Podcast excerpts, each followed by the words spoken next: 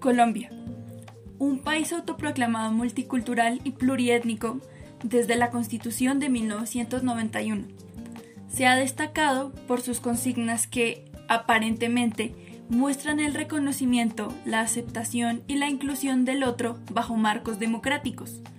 Pero, ¿qué repercusiones tiene esta afirmación?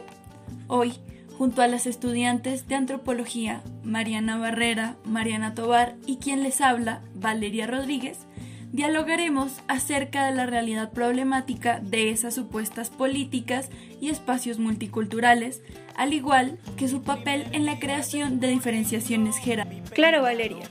Y es que recordemos que es a partir del convenio 169 de la OIT que se les da el derecho a los pueblos indígenas de mantener y preservar sus tradiciones e instituciones mediante la participación activa en mecanismos como la consulta previa. Y no solo esto, sino que se le da la directriz política para los proyectos de desarrollo mediante los cuales se busca una visión integracionista y la instrumentalización del multiculturalismo. Rescatando este último concepto, es precisamente esta instrumentalización la que ha envuelto nuestra visión de la etnicidad, la forma en que se establecen las políticas públicas y lo que buscan. Un ejemplo que vemos muy a menudo es el turismo étnico, que proyecta la exotización normalizada hacia ciertos lugares y grupos de personas, habituando las llamadas prisiones historiográficas. Ya que estás trayendo a colación este concepto de las prisiones historiográficas, agreguemos que según la antropóloga Camila Díaz, estas explican cómo en los relatos históricos se tiende a excluir sujetos no hegemónicos de estas narrativas, o su limitada participación se veía justificada por motivos de jerarquías raciales, pues, cito a Díaz, la actuación masiva de los sujetos subalternos en los sucesos políticos se explicaba por las pasiones e inclinación al crimen en lugar de contemplar la existencia de fuerzas sociales que reclamaban participación en esto tiene relación con nuestro debate del multiculturalismo, puesto que según Laura de la Rosa, la implementación de políticas multiculturales desde 1991 en Colombia ha cambiado las relaciones de poder y de dominación hacia las diferentes minorías del país, obligándolas a permanecer en dichas prisiones, pues ese Estado-nación las coacciona al punto de arrebatarles no solo su identidad, sino que impide el reconocimiento de sus historias en la creación de una memoria nacional, pues ve a las minorías como simples objetos de estudio. Y no solo las ve como objetos de estudio, Mariana, sino que alimentan la perpetuación de los estigmas, prejuicios y preconcepciones que encasillan la existencia de las comunidades a unos espacios en específico, mostrando así los alcances del exotismo, pues este no solo queda en unas simples nociones socioculturales, sino que a la larga termina repercutiendo en el orden social y en la vida política. Exactamente. Pongamos un caso muy concreto sobre la mesa es el de las comunidades indígenas en las ciudades, sobre todo en la capital, Bogotá, donde se asume que su presencia es bastante baja e incluso nula, pues la tendencia es a creer que solo existen en un lugar del país, están fijas allí.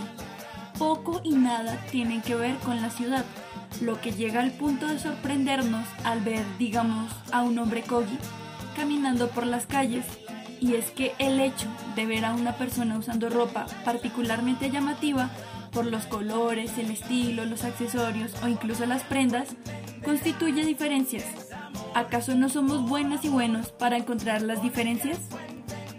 Total, vale. Y es que si entramos a realizar un análisis profundo de este fenómeno multicultural que a primera vista pareciera ser simple y poco trascendental, nos encontraremos con que este esconde una serie de procesos de reetnización que se vuelven supremamente nocivos para algunas comunidades no solo indígenas, sino también racionaliza la perpetuación de tábulas razas al privilegiar únicamente narraciones de Occidente. Pero con lo que hemos dicho surge una pregunta, y es si en el multiculturalismo no entran a escena esas narraciones ocultas. A primera vista, el multiculturalismo parece ser una idea excelente y altruista, en donde los agentes hegemónicos brindan un espacio para que esas minorías se desarrollen de acuerdo y de la mano con las disposiciones de la clase dominante, pero a la hora de la verdad es una forma legal para lavarse las manos. Entonces, podríamos entender al multiculturalismo como una extensión del colonialismo, debido a que éste sigue operando bajo la idea de dominación política, económica y cultural del territorio y de una población al imponerles un proyecto hegemónico. Pero con lo que hemos dicho surge una pregunta, y es si en el multiculturalismo no entran a escena esas narraciones ocultas. A primera vista, el multiculturalismo parece ser una idea excelente y altruista, en donde los agentes hegemónicos brindan un espacio para que esas minorías se desarrollen de acuerdo y de la mano con las disposiciones de la clase dominante, pero a la hora de la verdad es una forma legal para lavarse las manos. Entonces, podríamos entender al multiculturalismo como una extensión del colonialismo, debido a que éste sigue operando bajo la idea de dominación política, económica y cultural del territorio y de una población al imponerles un proyecto hegemónico. Exacto, Valeria. Y esto que menciona se ve plasmado claramente en la formación de cabildos, puesto que si lo vemos en retrospectiva, estos fueron creados bajo la maquinaria colonialista en el siglo XVI, pues por medio de la fundación de Santa Fe de Bogotá, se instauran las figuras de cabildos, bajo la premisa de autoridad local, durante el periodo colonial. Sin embargo, estos eran dependientes de los mandatos monárquicos. Además, es importante que hagamos hincapié en el cabildo, porque resulta que en sus orígenes fue una institución colegiala de raíces españolas, o sea que de por sí está arraigada a la tradición española y a su configuración. Y no solo ha sido esta figura la determinante en los procesos de reconocimiento, sino que las leyes también se han visto involucradas.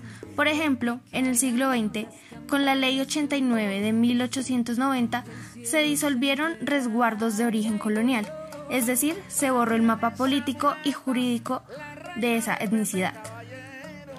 Exacto, pues según el abogado Franco Alirio Ceballos, si los pueblos de indios que existieron desde la colonia y mucho antes en algunos casos, renacen a la vida jurídica y política, Toda acción del poder local, regional y nacional estaría sujeta al desarrollo del derecho fundamental a la consulta previa, de la que habla el convenio 169 de la OIT, Ley 21 de 1991, que en Colombia goza de rango constitucional, al tenor de lo dispuesto en el artículo 93 de la Constitución Política.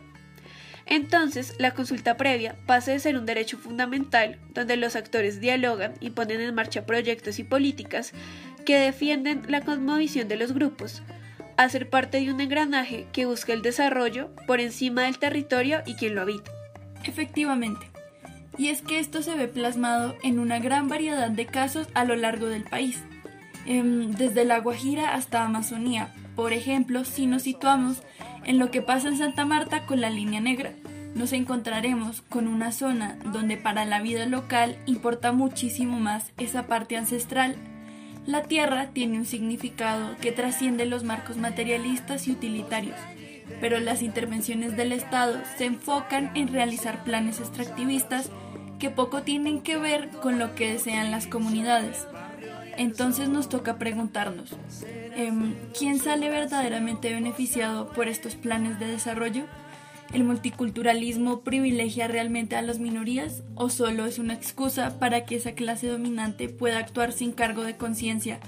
¿Importa más el daño o el capital?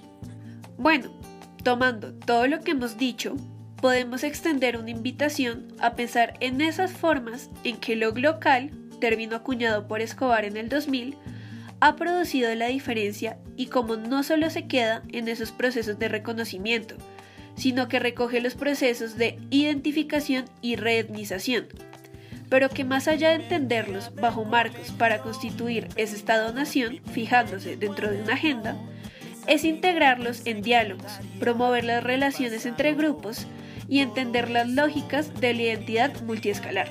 Puesto que es un proceso que involucra al pasado, comprender los contextos en los que se desarrolla lo global y lo local en medio de procesos de globalización modernidad y multiculturalismo, rescatando las narraciones antihegemónicas que son sumamente importantes en la creación de identidad nacional, en la que convergen varios actores.